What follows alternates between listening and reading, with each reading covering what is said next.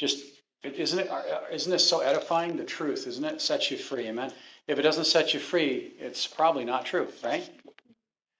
Okay lord bless our class tonight and these thoughts in jesus name. Amen. So let's look back in 1 john chapter 2 and we didn't get a chance to finish chapter 2 and so i just want to highlight a couple of things that we see um, in chapter 1. I want to kind of give you this word light. Light. And it's from the Greek word phos. And it literally refers to holiness. Okay, holiness or uh, wholeness. And the idea is that God is perfectly whole. He is perfectly complete. As it says in Colossians 2:10, we are complete in him or we are holy. So when you see this word light through First John, really the whole five chapters, it's referring to the holiness of God. This is why there is no darkness in God at all. He is perfectly whole. He is perfectly uh, pure. And then we're going to see another word, darkness. And this is an interesting word, skotos in the Greek. And skotos is referring to a darkened understanding. And this happens through ignorance. Right? Remember the three things that lead to false teaching. Anybody remember them? What are the three things that lead to false teaching? Number one is Okay, they leave the knowledge of the word. Ignorance. Okay, forgetting the truth and ignorance, yes. Okay, so forgetting the truth, and we will, like Zoe and Karen said, if we don't fellowship with something, we will lose it. Just like uh, if a gymnast leaves their training, they will also, their skill will eventually leave them, right? So ignorance, right? Big deal here. Willingly or unwillingly, right? So darkness creeps in because of ignorance and disrespect. Disrespect. Uh, disrespect for the divine. Is that with an I or an E? I think it's with an I. Disrespect. So if I disrespect the divine, which means I have no reverence or honor, then what happens? Darkness begins to come into my life. And it's very interesting. We see in Matthew 6 22 through 24 how great is that darkness. And this is the scary thing is that if I allow or flirt or um, flirt is a good word. We draw near without real understanding to something, let's say something dark, then it will impact our life, okay? This word is disrespect here. Some of you are looking at like, what kind of language am I writing here? Disrespect. Like if we don't have an honor to the word, then what happens? We we cannot follow two masters. What will happen? We'll serve the one and hate the other. So again, the world will impact us if we're not uh, if we're not influencing the world, the world will impact us. Okay, so how great is that darkness? It, it's just like someone that's been in. You ever see someone that gets saved and they're going after God, they're pursuing the Lord, and then all of a sudden they begin to drift. They begin to uh, stop coming to church or stop opening their Bible or really something hijacks them. What happens? Darkness begins to enter their life, and what happens? They are led away. Okay, the two words uh, that we're going to look at in a minute there's an attraction that leads to an attachment. Okay? So we see light is an illumination, it's an illumination of holiness. So when you and I get to know the Lord and we get to know His love, we get to know His grace, it is illuminated, it's made alive, it's very much a beautiful. In the Old Testament, we see this Shekinah glory. It's the presence of God. This is light. Okay? All right? And light defeats the darkness every single time. So if we have darkness in our life, we're not called to analyze that darkness. We're called to walk in the light. Amen? So, whatever it is, remember we said it over and over the struggle is not sin. The struggle is not sin, but it's the action of that struggle. If we choose Christ, we grow. If we choose ourselves, darkness grows. Okay? Really, really valuable. Now, in 1 John chapter 2, okay, before I go there, I'm just going to briefly say verse 12 through 14, we see the identity of the family. Uh, really, really valuable. The identity of the family. And um, we have spoken a lot about that. We just spoke about it on Grace Hour. But he writes this word, little children, okay? Now, when John uses that word, little children, the word is uh, teknon. Teknon, T E K N I O N. Teknon. And it literally means immature babes, okay? So John is John is referring to their spiritual capacity. By the way, here's an interesting note about John. I read this and I thought this was fascinating. John he began to follow the Lord when he was a teenager. Isn't that interesting? He began to follow the Lord when he was a teenager. Okay, so when you look through John, the Apostle John, the first, second, third John, and the book of Revelations, it's amazing. Like we see John here, the Apostle, he gave God his best years. And we know John as the disciple whom Jesus loved. I mean, Jesus loves everyone, right? You ever say that to somebody? Oh, Jesus loves you. Oh, he loves everybody. Yeah, right. That's true. But John had a personal revelation of love that we're going to go into tonight. Okay. So, um, so think about this: the identity of the family. Okay. And I'm just gonna, I'm not to go there right now because I need to go to someplace else. But that is very edifying to see that God has a plan. Yes, for the sons. Yes, He challenges the fathers and yes, he talks again about the young men, and it's all about the word abiding in you. You see that? You see that? You are strong because the word abides in you. You have overcome the wicked one. Why? The word is in you, and you've known him in verse uh, 13, who is from the beginning. I want to bring something to your attention here. In verse 15 through 19, we talked about um, the lust patterns, okay? Let's look at that together, the lust patterns. What did we say lust was? What is lust? Anybody remember? What is that? Selfishness, yes, but a little bit more than that. What is lust? Okay, craving of the flesh. Good. What was the word we used? We, pardon? Iniquity. That is the fruit of lust eventually. Iniquity is that rebellion. But we said a word specifically lust is what? It's reaching. It's reaching for the things that God has not provided. Okay? It's reaching for something that God has not provided. One of the one of the great issues about addiction is it's two reasons. There's two things. To help people overcome addiction, you first must expose the lie, and secondly, you must expose the reason or devalue the reason. Okay? What is the lie? Why is it that someone is reaching? It's because they don't believe God can meet their needs. They don't believe that God will be faithful. They don't trust. We don't trust.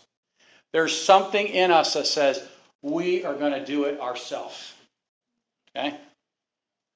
And certainly, Proverbs 10 12, when God adds, he adds no sorrow.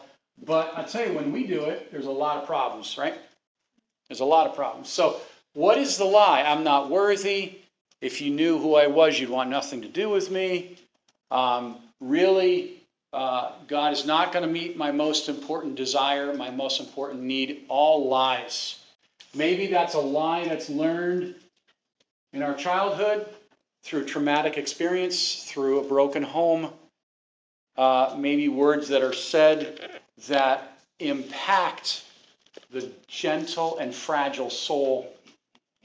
And God is like, I want to expose that lie and put it in truth. Secondly, reason. Why we do what we do. Okay? Why we do what we do. Okay? We got to exp- we got to expose both of these, and this is where we can start thinking with God, right?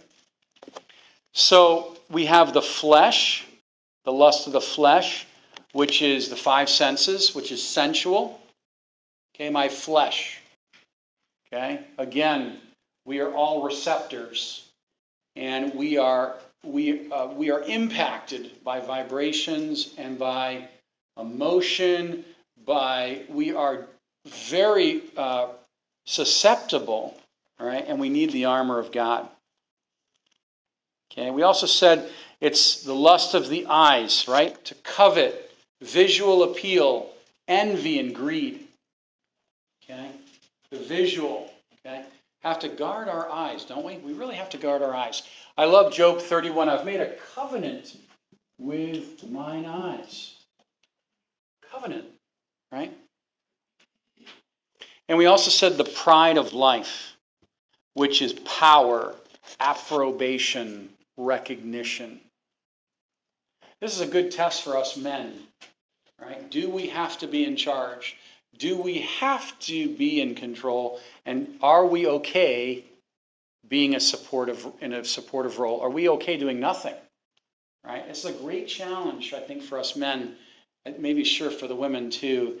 But um, if we're not being used, we somehow can enter into this real insecure state and God is saying, I am working in your life so that it's not about you and it's not about me. Okay? So it starts, it starts with attachment, which is based on enticement, where it is the bait and switch, right? It's the dangling of the carrot, and there's this response, right? This emotion, the temptation, and what happens? It becomes an attachment because of enticement. And then we see that it leads to, I'm sorry, I apologize. It's an attraction. It's an attraction, not attachment. It's an attraction first. An attraction, it gets our it gets our attention, and then it becomes an attachment. It's something we like a fish with a hook and the enticement turns into entrenchment. Entrenchment, where now we can't get out. We can't get out. You know, this is what Job 41 is all about. Let's turn there for a minute. I want to show you an interesting verse. Job 41. Uh, and we can all relate to this. So there's an attraction. Proverbs 1:10. We are led away in our lust because uh, we're in the flesh, right? And then it's a then it's entrenchment. 2 Timothy 2 4, where um, we are now held hostage, right? All right, let's look at Job 41 for a minute. I want to show you something interesting. This is why playing with sin, sin is not our friend. And um, when you read through Job 41, it's an interesting uh, an interesting illustration here of the dragon, which many refer to as the old sin nature. And I tend to believe that. Uh, but look at verse 5. Will you play with him as a bird, or will you leash him for your maidens? Will your companions make a banquet of him? Will they apportion him among the merchants? Can you fill his skin with harpoons, or with his head with fishing uh, spears. So, and then it says, lay your hand on him and remember the battle. Remember the battle and never do it again. You see those words? So it's like this. Let's say you're going to a fine restaurant and you bring your dog. Okay? And your dog is not, not is not a good behavior dog. Like Joe's dog is a beautiful dog, right? But this dog, let's say he's out of control. And there you are, nice restaurant, white tablecloth, everyone's in a three piece, whatever. And, and there it is. And you got a leash on your dog. Okay, what's going to happen? Your dinner comes out, and that dog's going to go ape, right? It's going to go jump. He's going to jump on the waiter. He's going to steal that steak. He's going to stomp on the table. He's going to jump to the other person's table, right? He's going to be out of control, right? Our flesh is like this. It can't be managed. And this is the point of Job 41. You cannot manage your flesh. You and I cannot tame something that is in our nature. The only way to do it is through crucifixion and through walking in the spirit Ephesians 5:16. And this is an important point. If you walk in the spirit, you will not fulfill the lusts of the flesh. So what am I going to do? My emphasis is walking in the spirit. Okay? So that's very very valuable. Attraction that leads to attachment. Okay? Attachment that leads to entrenchment. 2 Timothy 1 4. So, what's his answer here? Do not love the world. Well, does that mean we're like monks and nuns and we have nothing? We live in a we live in a, a wood room with, with no possessions and no makeup and no, it doesn't mean that. It means that our possessions don't possess us. It means our possessions don't become our gods. We don't chase the American dream. By the way, the American dream is a, is a nightmare. It is. It is. It really is. Now, I am thankful, you are thankful, I'm sure, to all of these wonderful possessions we have, but if they possess us, it is a nightmare. Yes, Ray. Uh, you mentioned uh, kind of something about right nature, the only way is through crucifixion. Yes. And what was it? Uh, crucifixion and walking in the Spirit. So what does that mean? It's Romans 12:1. I present myself every day, even in temptation. Lord, here I am. I'm a weak bag of bones, but fill me. The same power that raised Jesus from the dead can quicken my mortal body. Romans 8:1. And my my uh, my flesh cleaves 119:25. It cleaves to the dust. So our natural propensity is to sin, is to go down, is to take the hook like the fish with the, with the reel. All right? So we set up boundaries, like we said, and we are aware. We are careful. Okay? Make sense? Okay? That is worthy of another two hours, but uh, I have to jump further on to something here, okay? Any questions? Yes.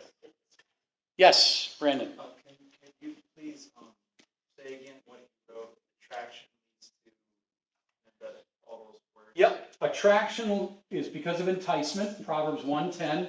If sinners entice thee, my son, cast thou not thy consent. Okay? If the devil suggests, go get a, go get a couple beers and just wander around. Okay? The issue is where is that going to take me? Where is that going to lead me? Where is that going? Is that going to add to my faith, or is that going to cause us to fall in our faith? That attachment. Remember what we said. Bear, uh, when we when the sin bears fruit, it creates death and it brings in, entre- in uh, entrenchment. I am now stuck. I am now a prisoner. I am now a hostage. Right. And by the way, if there's something in our life that's a besetting sin or something that we cannot um, have victory over, it's beautiful to have someone you can talk to, pray with, be accountable to, and um, have what's called an agapic relationship with. An agapic relationship, what, what do you think that means? Personal.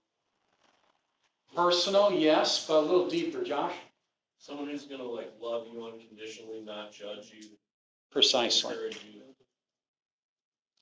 Precisely. Okay? Not someone that's going to blow fluff, but is going to just be there to say, hey, listen, let's walk together. Okay? All right. Yes. Do you have a verse for like, um, attachment? You Yes. verse for attraction and. Second Timothy 2 4. 2 Timothy 2 4. Yeah. Mark 9 is interesting chapter, talks about clinging demons. That's another one. Okay? That actually happens when you and I flirt with the world. Demons cannot possess us, but they certainly can oppress. That's why memories and the cravings, these are things that our animal nature, our old sin nature desires. And that's why we need to be purged and cleansed of our mind. Okay? In 2 Timothy chapter 2 is an excellent chapter.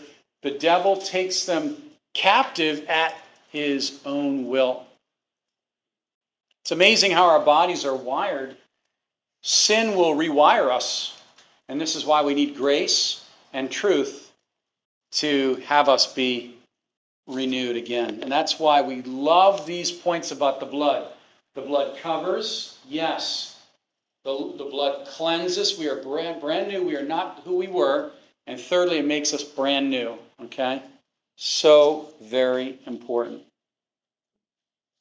All right. So let me let me overview a few things here. First John, the the the um, the title I'd like you to remember is First John is all about everlasting love.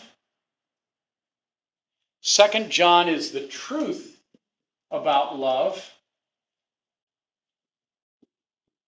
I want to talk about love tonight a little bit if I can get there. uh, and third John is the fellowship of love, not the ring, right? Okay, bad joke. Okay. Boy, that didn't go over well. Okay. All right. So let's look at that together. Um, where am I here? Actually, before I do that, let's look at 1 John chapter 2 verse 20. I gave you a handout that is valuable just to look at for a minute. How many have heard of these words before? Anybody heard these words before? Okay, let's look at them briefly, okay? Um, so we are in this chapter of everlasting love, right? What does love start with? 1 John 4:19, it starts with Jesus Christ and it never ends. John 13:1. Isn't that good? Never ends. Nothing can separate us from the love of God.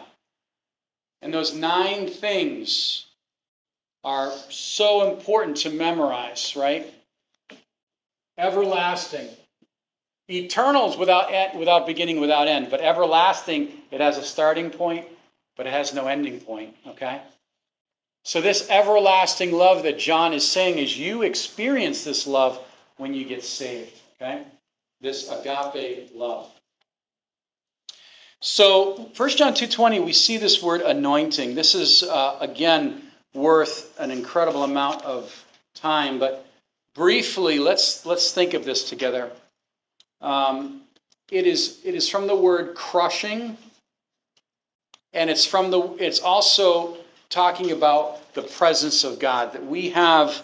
You have an anointing from the Holy One, and you know all things I have not written to you because you do not know the truth, but because you know it, and no lie is of the truth. He goes into again, uh, we're going to talk about the three proofs of truth in a moment, but verse 22 gives us those three proofs. Okay? Uh, again, he's talking about in verse 26 this word deception. Remember, his whole point is don't be ignorant, be understanding of truth so you don't get lied to. Do not be deceived by false teachers. And then he says something in 27 But the anointing which you've received from him abides in you, and you do not need anyone to teach you. But at the same anointing teaches you concerning all things that is true and is not a lie. And just as it has taught you, it will abide in him. Okay? So this is not referring to we don't need a pastor teacher. That's not what it's referring to but it's referring to Christ being our ultimate teacher. Okay? But we do need a pastor teacher to help account up, to break down the word, someone to be accountable to, and someone to shepherd our soul, right? But I want to look at Ephesians 1:19 because it really gives us a good picture of the anointing. So The anointing is the manifestation of the Holy Spirit in your life. Okay? It's the manifestation of the Holy Spirit in your life. You and I are anointed. When you got saved, you were sealed, Ephesians 1:13, in the Holy Spirit. You are anointed. Now, the manifestation of that anointing is not always present. We don't always see that manifestation. Okay? But you're anointed. The Holy Spirit is actively in your life. And as you walk with Him, you will experience the ministry of that Holy Spirit. And you'll experience these five words. Ephesians 1:19 through 21. Who wants to read those for me? Who wants to read those for me? Uh, Ephesians, does everyone have this paper? Ephesians 1:19 through 21. Josh, go for it. And what is the exceeding greatness of his power toward us who believe, according to the working of his mighty power, which he worked in Christ when he raised him from the dead and seated him at his right hand in the heavenly places, far above all principality and power and might and dominion and every name that is named, not only in this age, but also in that which is to come. Excellent. Okay, good. So let's look at these words. Dunamis comes from the word dynamite. It means a divine ability. God will give you a divine ability beyond your talent in the Holy Spirit. The divine ability to be patient, the divine ability to restrain yourself, the divine ability to be bold, the divine ability to go and do something that nobody else will do, but the Lord is leading you to do it. Divine ability, divine ability. Dunamis, that power is so excellent. Energia, obviously from the word energy, it's the display of power. People recognize it. People see your life. David, Jonathan, Joshua, uh, obviously Jesus exhibited that as he healed people, as he rose people from the dead, as he ministered life. Yes? No, Ephesians chapter 1, 19 through 21. It's not, it's Right, we're referring to it as the anointing in 1 John 2, 20 and 27. Yeah, 1 John 2, 20 and 27 talk about you have this anointing. So we're referring that to these words of power. You have this because the Holy Spirit lives in you. Isn't that amazing? Okay? So think about it. Energia, the display of power. Ischus, powerful word. Ischus in verse 20. Positional and rights. You have mightiness. For instance, a king has ischus power. He has power and privilege to command and to initiate because of who he is. So you and I have ischus power in the Holy Spirit because of who we are in Christ. Isn't that amazing? So you're anointed because of who Christ is in your life. Because as he is, so are you in this present world. You are anointed. I am anointed. It's not always manifested, but it's something that's a ministry of the Holy Spirit, and it teaches us. Psalm 25 9, good, good verse. The, the Holy Spirit teaches us about Christ. Now, notice this Krakos or Krat, Kratos, okay? Dominion, ruling, okay? Interesting word there. It comes from the, the verse that he's always leads us in triumph. Where's that verse? He always leads us into triumph. Yes, 2 Corinthians what? 2. 14. Let's look at that verse together. Amazing. So, because of who Christ is, He's the one that leads you and I. By His victory, we have victory. Let's read that together. Now, thanks be to God who always leads us in triumph in Christ. Does that mean we're going to always triumph? It doesn't. But it doesn't mean that He's. It, what it means is He is leading us in His triumph so that we are more than an overcomer. You see that? Are we going to always win? We're not, but ultimately we're winners, right? Pastor Jason, Yes. which word in that verse is Triumph. triumph? He leads us in triumph, dominion in Christ, and through us diffuses the fragrance of his knowledge in every place. So let's turn back. I want to keep this in Ephesians. So, what does this mean? It means because of what Christ did, because he overcame, he's the one that ultimately defeated. His dominion is now your position. You can rule.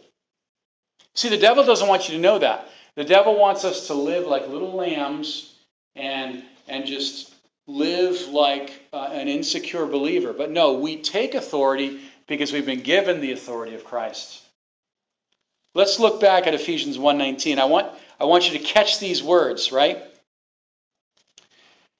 119 and what is the exceeding greatness of his power towards us who believe dunamis according to the working of his mighty power energia which he worked in Christ when he raised him from the dead uh, and seated him at the right hand in heaven far above principalities and powers and might and dominion krakos kratos excuse me kratos okay that we might have dominion in every name that is named, not only in the age, but also in which is to come. Verse 21 Exousia, delegated authority. That means God, the same power that Christ had, you have. So you might say, Can I raise the dead? If that's the will of God, He'll give you that power. Can I heal somebody? Well, the issue isn't me healing, the issue is God healing. That's where the that's where the faith movement really misses it. It makes it centralized on the on the faith healer when actually it's not about the healing, it's about the healer Christ. Christ wants to heal somebody. We've had that in our church. Uh, I remember a guy who had spots on his liver, uh, cancerous spots, and we prayed over him. He went for a checkup, and his liver was totally clean, totally, totally miraculous. Right on the verse, of, right on the verge of cirrhosis of the liver. Today, he's in our church. I could tell you his name, but I won't. he has a perfect liver. And that's amazing. What is that? It is the power of God to, and that's energia, it's the display of power. So, exousia, God will give you power over the devil. He'll give you power over your sin nature. He'll give you power over evil. That's our anointing. Isn't that awesome? God's given that to you and I. So, this is the like we see through the whole Old Testament, the crushing and this oil poured out. The oil, speaking of the Holy Spirit, sopping the the priest and covering the the uh, the sacrifice. And the priest would anoint their ear and their finger and their right toe. Why? Because their ear had to be anointed, their hand had to be anointed for service, and their foot had to be anointed for their way. Any questions on that? Isn't that awesome? Study this out. Study this out. It's very, very interesting. Uh, that that is very encouraging. Okay. As um, someone brought up today, Isaiah 10:27. Let's read Isaiah 10:27, just, and then we're going to take a break in a moment. Who wants to read 10:27? Is the word anointed? Is the word anointed every time? Is the word anointed every time? How about this side of the room? Is the is the person delivering the word anointed? Okay. That was a trick question. Not always. Not always. I mean, we're anointed positionally, but the display of the anointing, the the sense of the anointing is not always displayed, right? But the word is always anointed, right? So 1027, that's why when we get up to preach or we go up to minister, we want to pray and make sure we're not in the flesh. We have no confidence in the flesh. Lord, let these be your words. Lord, let these be, let this be your manifestation. It's not a personality, it's not charisma, it's not a show, but it is. I mean, you can get up there. Jonathan Edwards, Jonathan Edwards, the guy read the message, Sinners in the Hand of an Angry God. He read it. Monotone. I mean, it was the driest delivery in history. And people felt like they were going to hell in that message. They literally felt the fires of hell in that message. Jonathan Edwards, Sinners in the Hand of an Angry God. If you've never learned that story about him, it's shocking. So the delivery is important, but our heart before God is more important. All right, 1027. It shall come to pass in the day that the burden will be taken away from their shoulder and the yoke from the neck, and the yoke will be destroyed because of the anointing oil. It's amazing. When Christ was prepared for burial, they poured hundreds of different uh, spices and herbs on, on him to, to dedicate him for his birth. What, what were the three things? What were the three things that we see that the three wise men brought? Gold, frankincense, and myrrh, right? Okay, awesome. All right, let's take a break. Any questions? Any questions so far? What are we talking about? What did we just talk about? Talk back to me a little bit. The anointing. Anointing. okay.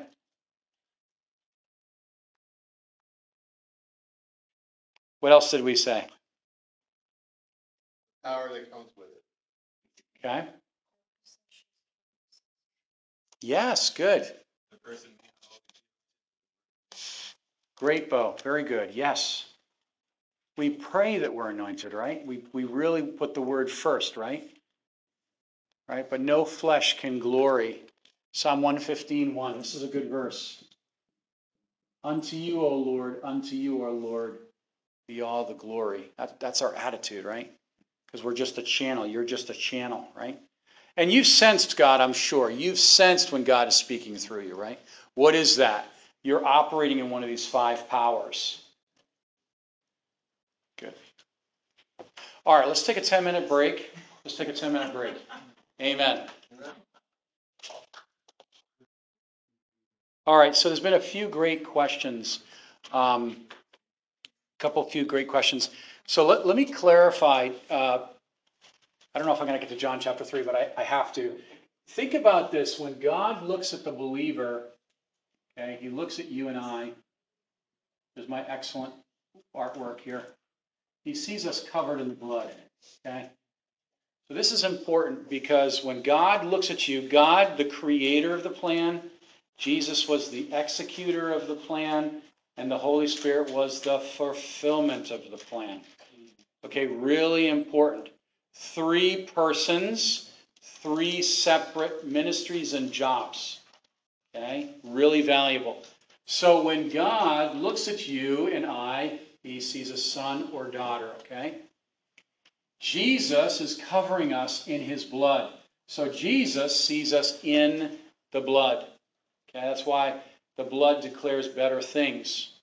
But the Holy Spirit is in the believer, and that is where the turbulence is, right? And uh, there is quenching, and uh, there's Galatians 2:20. There's insulting, there's grieving, and this is where the Holy Spirit is saying, respond to God, forsake your sin, move away from it, repent, and be set free. So the ministry of God and Jesus Christ are what they are, but you and I, as we walk in the Spirit, we will have the power and experiential authority in Christ. Okay? Does that make sense? Another great question that was brought up by Erhan um, the Holy Spirit, okay, the Word of God is always anointed, right? We see that the word is forever settled in heaven in Psalm 119, okay? It's forever settled in heaven. So it's the word of God. The person, you and I, if we are in the Spirit, confessed up to date, reliant on the Spirit, then we will hear from God. We will operate in the Spirit. If we're not, let's say we're in sin, the word that we speak is still anointed, but we will not experience it because we are separated from God. Okay? So that's just an important note that as we pray, prepare our heart, seek the Lord, seek his face, the anointing will become stronger and stronger in our life, where you'll be able to say a word and walk in the Spirit and have great authority. Really quick, Brandon, go ahead. Is that the practical ways of walking in the spirit, what you just said, like Yes. seeking? Yeah, wouldn't you say? Seeking, right? Presenting, relying, yielding. Romans chapter 7 is a great chapter on that. Does that make sense? Okay, awesome. I love the feedback, okay? All right, let's look at 1 John chapter 3, okay? The love of God, okay? The love of God. So, this love is agape love. Agape love, okay? Now, this is the first thing the devil would want us to be familiar with. Like I've heard this before, da da da da da da da da. We don't know this. I don't know this. I could hear it from millennia, and I still, you and I would still not understand in Ephesians, um, the the I think it's four seventeen and eighteen, the depth and height, uh, three seventeen, excuse me, the height and depth and length of the love of God, and to be rooted in this love. Just think about this for a minute. Think about this. I want to give you five words that will hopefully understand love. Now, remember what we said about meditation. We said it's good to have a meditation tree. Anybody remember that? Yes. Okay. What we said was to define the mechanics or characteristics of something. And I just challenge you uh, to go deep, to drill down, and to let the Holy Spirit kind of really unearth some new ground. So when we think about agape love, what is agape love? What is agape? What does that word mean? Joe. Unconditional. Okay, good. We see this in 1 Corinthians 13. You and I are not in that those first uh, 15 verses. It's really an action of God loving you and I, right? Bears all things, believes all things, hopes all things, endures all things, thinks no evil, right? We usually hear that at a wedding, and someone's like, I can't love my spouse like that. And we say, We understand that only God can love us. He loves us perfectly, perfect love. 1 John 4:18, we are perfected in this love as we receive it. Isn't that good? It's amazing. So, let me give you some great words. Number one, it's transcendent. Okay, it's transcendent. This love is from above. It is something that cannot be contaminated. Okay? That means your sin cannot change who God is. He is, here's a here's a million dollar word, ontological. Okay? Which means God was before there was a reason for him to be. Okay, that's a fancy way of saying God was before we needed him. So God is love. We see that over 25 times in 1 John chapter 4. 1 John 3 1, the banner over us is love. This is how God deals with you and I every single time. Every time. Isn't that good? Amen? Transcendent. It's above demons. It's above flesh. It's above um, everything that could contaminate. It is pure. Number two, it's perpetual. Perpetual. You say, what is perpetual? A good example is going to the beach and watching the waves relentlessly come in, come in, come in, and it never stops. You could stand there on the shore and say, waves stop coming, and what would happen? They'd still come, right? God's love is perpetual. It is not something that can be diluted. It cannot something that can be deflected, and it's not something that can be more intense or less intense. It is absolute perpetual. Do I hear an amen on that? Amen. That's awesome. It's immanent. Immanence or immanent. Okay, immanent, which means it's perfectly full. It's not you have a piece of God's love and I have a piece of God's love and Sandon has 30% of God's love and Erhan has 90% or well, that doesn't work on the math here. 40% and Karen has 2%. No, no. It is everyone has perfect fullness of God's love. Okay? Immanent, not imminent, but immanent. Yeah, it's okay. I knew you'd say that. I M M. Excuse me. Ooh, I can't even read my own writing. I M A N E N C E. Immanence. Immanence. Okay? Fullness. Totally full. God is loving us with 100% of it, of Himself. It's amazing. But God, I didn't do this. God, I didn't do that. God is, there's no intensity. This is why God doesn't have any potential. There's no potential. Okay, let's say I'm 25 years old, I'm at the prime of my life, I have full potential to do great things. But now I'm 65 and I'm diminished, right? That's not how God works. God is not has God has no potential. He is what's called actual, which means he's 100% 100% of the time. That is awesome. Awesome. Okay, thirdly, it's unilateral. Unilateral. I just looked at the board. I'm sorry for my hieroglyphics tonight. Unilateral. It means that it's the action of one person. That means there's no negotiation. Like if you do this, I'll do that. If you're a good person, then I'll give you a little extra, give you a little extra gravy on your mashed potatoes. No, no. It is God is saying, I have made a decision to love you 100% of the time because of who I am and because of my value, or your value to me. Excuse me. Unilateral. Okay, the next one is preemptive. Preemptive. Okay, another word for ontological. It means it was there before it was needed. If we're depressed, God doesn't react and say, Oh, I got to give that person love. No, no, He was there even before we were depressed or lonely or discouraged. God's like saying, I am love. I am it. It's not something I do, it's not something uh, that I produce. I am emanating love. Isn't that awesome? So, uh, when someone says this, you know, do you know how much God loves you? Oh, I've heard that before. And it's like, you know, information, right? I remember, I remember a conversation where I had some, I was like, wait a minute, whoa, whoa, whoa. no, no, no.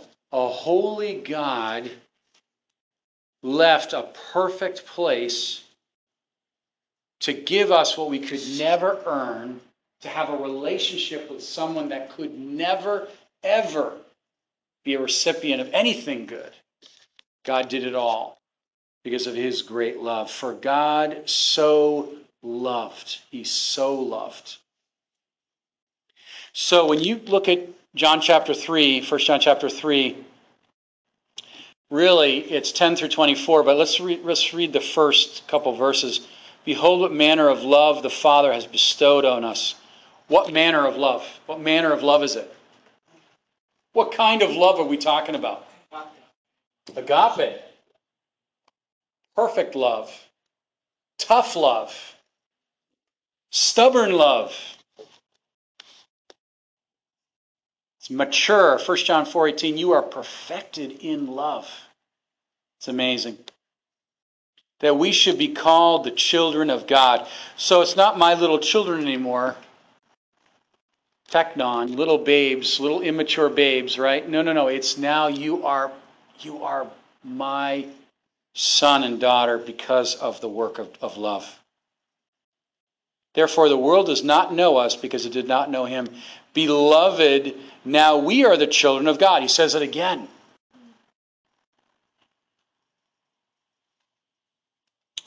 Uh, it has not yet been revealed what he shall, what we shall be, but we know that when he is revealed, we shall be like him. This is beautiful. This is this is sanctification.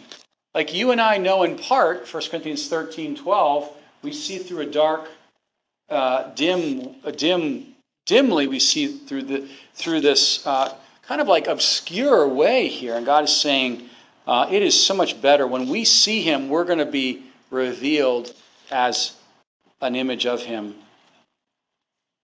And everyone who has this hope in him purifies himself just as he is pure. Great promise. See that? He's going back into purity. Don't forget that theme of purity, right? Right, we read that in Peter, the day of the Lord. Why did he bring that up? Because God will purify the earth. Right? He's purifying you and I so that we can be receivers of, of his goodness. All right. Now we've covered verse 4, right? Uh, again, uh, whoever commits sin, 1 John 3 9, same thing. Uh, whoever commits sin also commits lawlessness, and sin is, sin is lawlessness. And you know that he has manifested to take away our sins, and in him there is no sin. Whoever abides in him does not sin. Whoever sin has neither seen him nor known him. Okay. Little children, let no one deceive you. He who practices righteousness is righteous, just as he is righteous. And he who sin is of the devil, for the devil has sinned from the beginning. For this purpose the Son of God was manifested, that he might destroy the works of the devil. Okay, we said that. That habitual lifestyle shows stronghold, shows a, a foothold, uh, right? Do not give the devil place. Why? Because he will take it all, right? So this is talking about a habitual lifestyle, okay? What I want to what I want to focus on right now is let me give you three things um, that help us understand um, the test of genuineness. Okay, the test of genuineness. Um, all right. So the first proof, if we could say, how do we know if something's true? Right. This is what he's saying. Do not be deceived. Do not be deceived. Okay, the only way we're not deceived is if we're educated, right? Okay? So the first proof of genuineness is doctrine. It's doctrine. I wonder if I have my notes here. Uh, did I write that down? Oh, let me find it. This is so good. Bear with me a second here.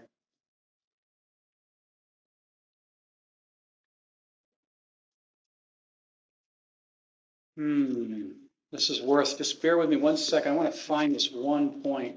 Ah, here it is.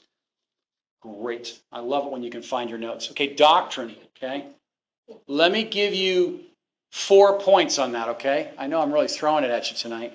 Number one, does it have the pattern of the original? How do we know if it's true? Does it have the pattern of the original? Who's the original? Christ. Would Christ say this to me? Would Christ do this for me? How was, did Christ illustrate this for me, right? So is it true? Does it have a doctrinal foundation? And does it reveal a pattern? Number two, does it reflect the heart of God? Does it reflect what Christ died to give us? This is why we want to be careful not to believe a lie, because sometimes the lie can be more attractive sometimes because it has it's mixed with a, a fragment of truth, but it is it does that's the most powerful lie is the one that's closest to the truth. But does it reflect the heart? That's why someone might say something to you and might rattle you the whole day. And it's like, wait a minute. Does that reflect the pattern of God? Would God say that to me? Did God die to give that to me? Okay. Does it reflect the heart of God? Uh, no, no, no. Okay, so then we dismiss it. Number three, does it uh, does it reflect the spirit of God? Right? Does it reflect His spirit? What's His spirit? Love, joy, peace, long suffering, temperance, goodness, meekness, right? Galatians 5:22. It has what kind of spirit? Lord, I think we should uh, call down fire and burn up the people that doesn't receive your gospel. And Jesus said, Oh, really? What kind of spirit are you of? Sounds like you're full of yourself, right? And number four, this is all under doctrine, genuineness, is what is the fruit of it? Right? What's the fruit? Is it bringing people to Christ? Is it drawing people to Christ and saving souls? Is it something that sets the believer free? Is it something that causes us to run to God? Okay? All right, that's that's awesome. That's like great stuff right there. Okay. All right. The second proof, the second proof, this is what happens. You have too many notes. is obedience.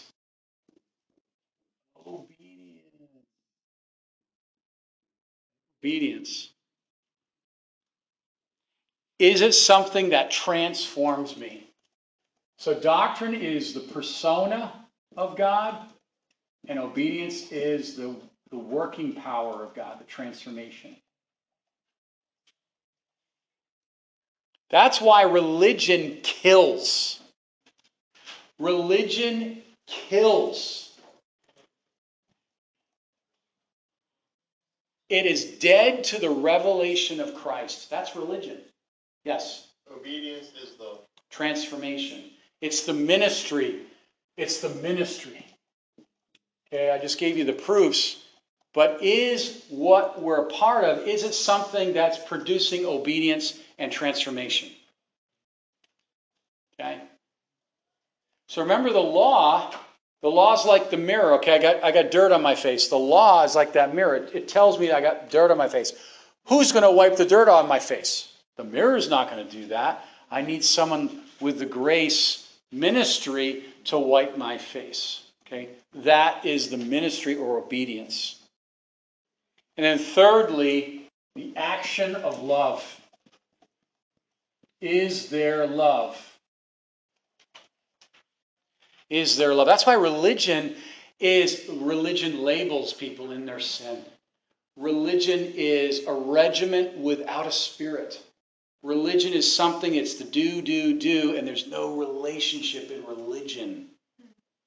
That's why you've got Hindus and, and you've got Buddhists and you've got Muslims and you've got all these dear folk, the atheists and the, the Shintoists and the and oh my gosh, we could just go through all these labels and they're absolutely lost if they don't come to Christ. John 14, 6, He is the way, only way, the truth, and the life. Okay? So, test of genuineness. So, he is saying here, do not be deceived. And this is how, uh, verse 10, you are not deceived. And then he goes into this whole point about relationship. Okay? All right, let's look at chapter 3 quickly. 16. By this we know love because he laid down his life for us. Isn't that good? How do we know love? How do I know how to love my wife or love our spouse or love our neighbor? We look at Christ's sacrificial life. Yes, Tori. We are in 1 John chapter 3, verse 16. Yep. Because remember, what is the atmosphere here? What's going on in 1 John? Gnosticism. Gnosticism is everywhere. What is Gnosticism? It is that knowledge is the superior virtue. Let me see a couple words about Gnosticism. You want to hear a couple words about Gnosticism? Chelsea, you want to hear a couple words about Gnosticism? Okay. The Bible should be interpreted in a non literal sense, and only a few Gnostic intellectuals can interpret it. Does that sound like the pattern? The Bible should be interpreted in a non literal sense. Well, that's convenient, right? Non literal. It means figurative. It means you interpret the Bible your way to your to your angle. To you know, you just you can explain away the Bible, right? Non literal. Is the Bible literal, by the way? Yeah. Yes, it is. Number two, God is, you don't have to know these, I just want to help you. This is what's going on with these believers. There is Gnosticism Okay? God is not the only creator because the world is material and everything material is evil. God could have not created a sinful world. Ooh. Here's another one. This is Gnosticism, and this is all over uh, and all through three Johns here. This is why love is his emphasis. Love. God loving us. God loving us through things. God's love is perfecting us. Christ was not God, as deity cannot be united with material, because material is evil. Christ was a man, thus he could not be God. Ooh, that's that's like, how would we answer that? Was he fully God and fully man? The Word became flesh. Pretty clear. The, op- uh, the openly committed gross sin of immorality, saying it does not make the difference as the Spirit is not affected by one's physical actions. By the way, you can live any way you want because the Spirit is not affected by your outward actions. Orthodoxy, in some cases, I lived with an Orthodox family when I was in the Ukraine, and it was it was really interesting. My early years, I rented a room. They spoke no English. Amazing couple. This is how I I was studying Ukrainian, and this really boosted my language, obviously, because couldn't function if I couldn't communicate. And I had a long talk with this this gentleman, and now he's the head priest of a large church in the in the city of Lviv. They believe this. They believe they could live any way they wanted outside the church. God didn't see them. But in the church, oh man, you had to live exactly. So he had quite a lifestyle, I'll just put it that way. And because this is, he believed this. That's Gnosticism. Yes, Bo. So, for example, if we do decide to personally live like by the old covenant? Would there be extra rewards for that, or is that just does that just become a personal choice? I know it's kind of off topic. but it was a personal- Can we save that? That is a great question. We save that, I'd love to answer, because that's not a quick answer. That's a, that's an awesome question. Um, to the Gnostic, it basically is boiled down to a person has two parallel natures, and they're completely separate. The evil side does evil, the spiritual side does spiritual. One is not responsible for the other. You can be a wonderful spiritual person and a crook at the same time. so, this is why the activity of love is listen, I can fool anybody, but you and I in the spirit can discern genuine love. Right? Right? How we doing? Does this make sense what we're talking about? I know we're throwing a lot of stuff at you tonight, but um, I was supposed to get into chapter 4. Maybe I'll have you read that tonight. Let's look at this one. I love this one. Um, my little children, let us not love the verse 18. My little children, let us not love in word or tongue, but in deed and in truth.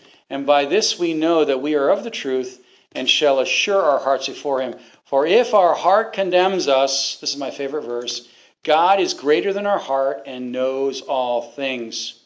Beloved, if our heart does not condemn us, we have confidence towards God, and whatsoever we shall ask and receive from him, because we keep his commandments and do the things that are pleasing in his sight. And this is the commandment that we should believe in the name of the Lord Jesus Christ and love one another as he gave us this commandment. Now, he who keeps this commandment abides in him, and he in him. By this we know that he abides in us in the spirit he has given us. Wow. So, um, amen to that, huh? Love. Isn't love important? So, I loved your answers about love is love. Is love love? How do you define love? It's got to be based in truth, isn't it? Because Josh's love might be different than my love, right? Sandon's love, right? Might be different. But the love of God is perfect. It converts the soul. All right, let me show you one last thing, and we're going to have to save. What I want you to do tonight for reading is read 1 John 4. Pick out the 25 times it talks about love, okay? 24, 25 times. We might say, hey, I don't love myself. Hey, I don't love my neighbor. Hey, I don't love like Jesus loves. Well, okay, newsflash. That you're right, none of us can. But we are receivers of that love. You know, we've talked about purity, right? We've talked about purity. Anybody have a water filter?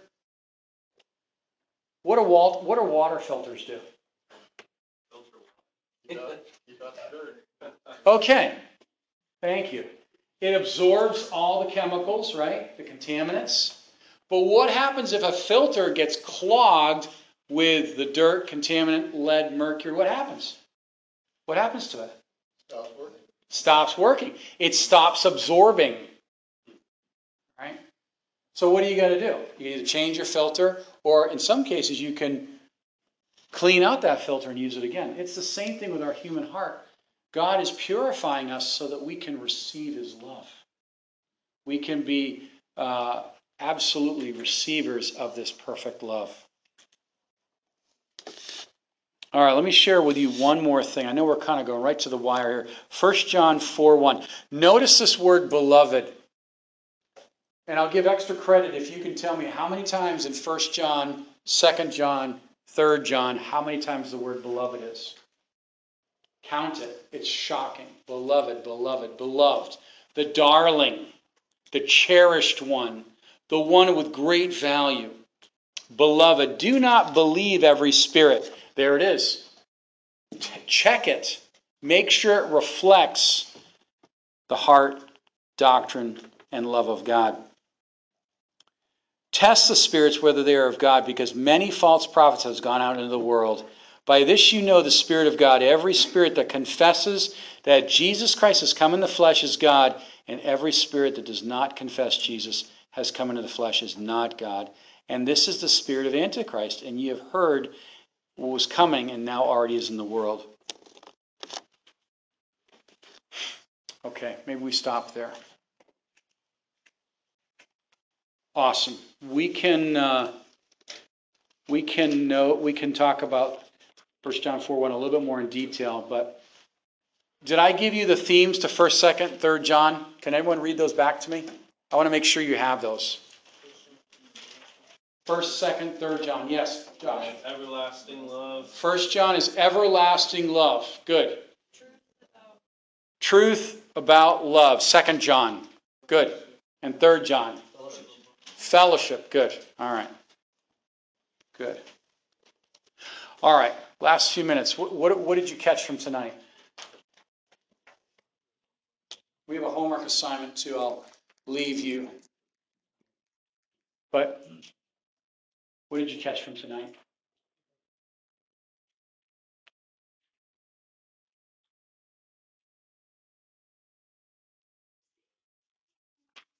God's love is very multifaceted, Okay? a lot of different ways. Amen. Power of anointing, good, okay. God's love never fails, right? Good. Power of anointing, good. way, the way that we can uh, test the spirit or discern the spirits and the, the, the doctrine. Okay. Let me ask you, can demons cast out demons? Yes, they can. Oh, that's next class. Demons can definitely cast out demons. That's what half of the show is going on in these movements. Absolutely. Oh, I want to save that one. Because really, it's shocking when Jesus cast out demons, they were gone forever. When demons do it, they come back even stronger. Yes, with their hand up. Josh. Uh, I liked your point from Job 41 about uh, old sin nature being like a dragon that you can't train. Made me think that movie, How to Train a Dragon. or how to- That's like you can't do that. And and then you said the only way is essentially the gospel, crucifixion and resurrection. So I like that thought. Good. If you like that verse, put your hand on him. Remember the battle and, and don't do it again. That, those are like excellent words. It, it's like touching a pit bull, right? And he, he rips into you. You're never going to do that again, right?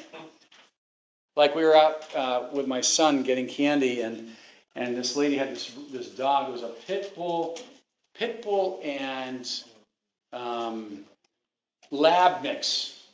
So it had the lab face with a pit bull body. I was like, okay, you know, no offense against those that have pit bulls, but I don't, I don't like. I mean, it all depends on their owner, of course, and how they've been raised. But pit bulls give me the heebie-jeebies, you know. All right, what else did we say? Jehu, what else did we say?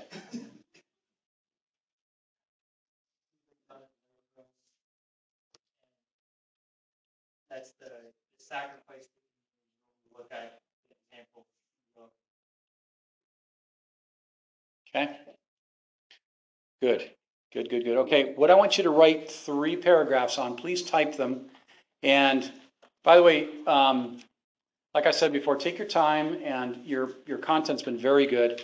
Um, but just three paragraphs. Uh, and I want you to write about 1 John chapter 3, verse 20.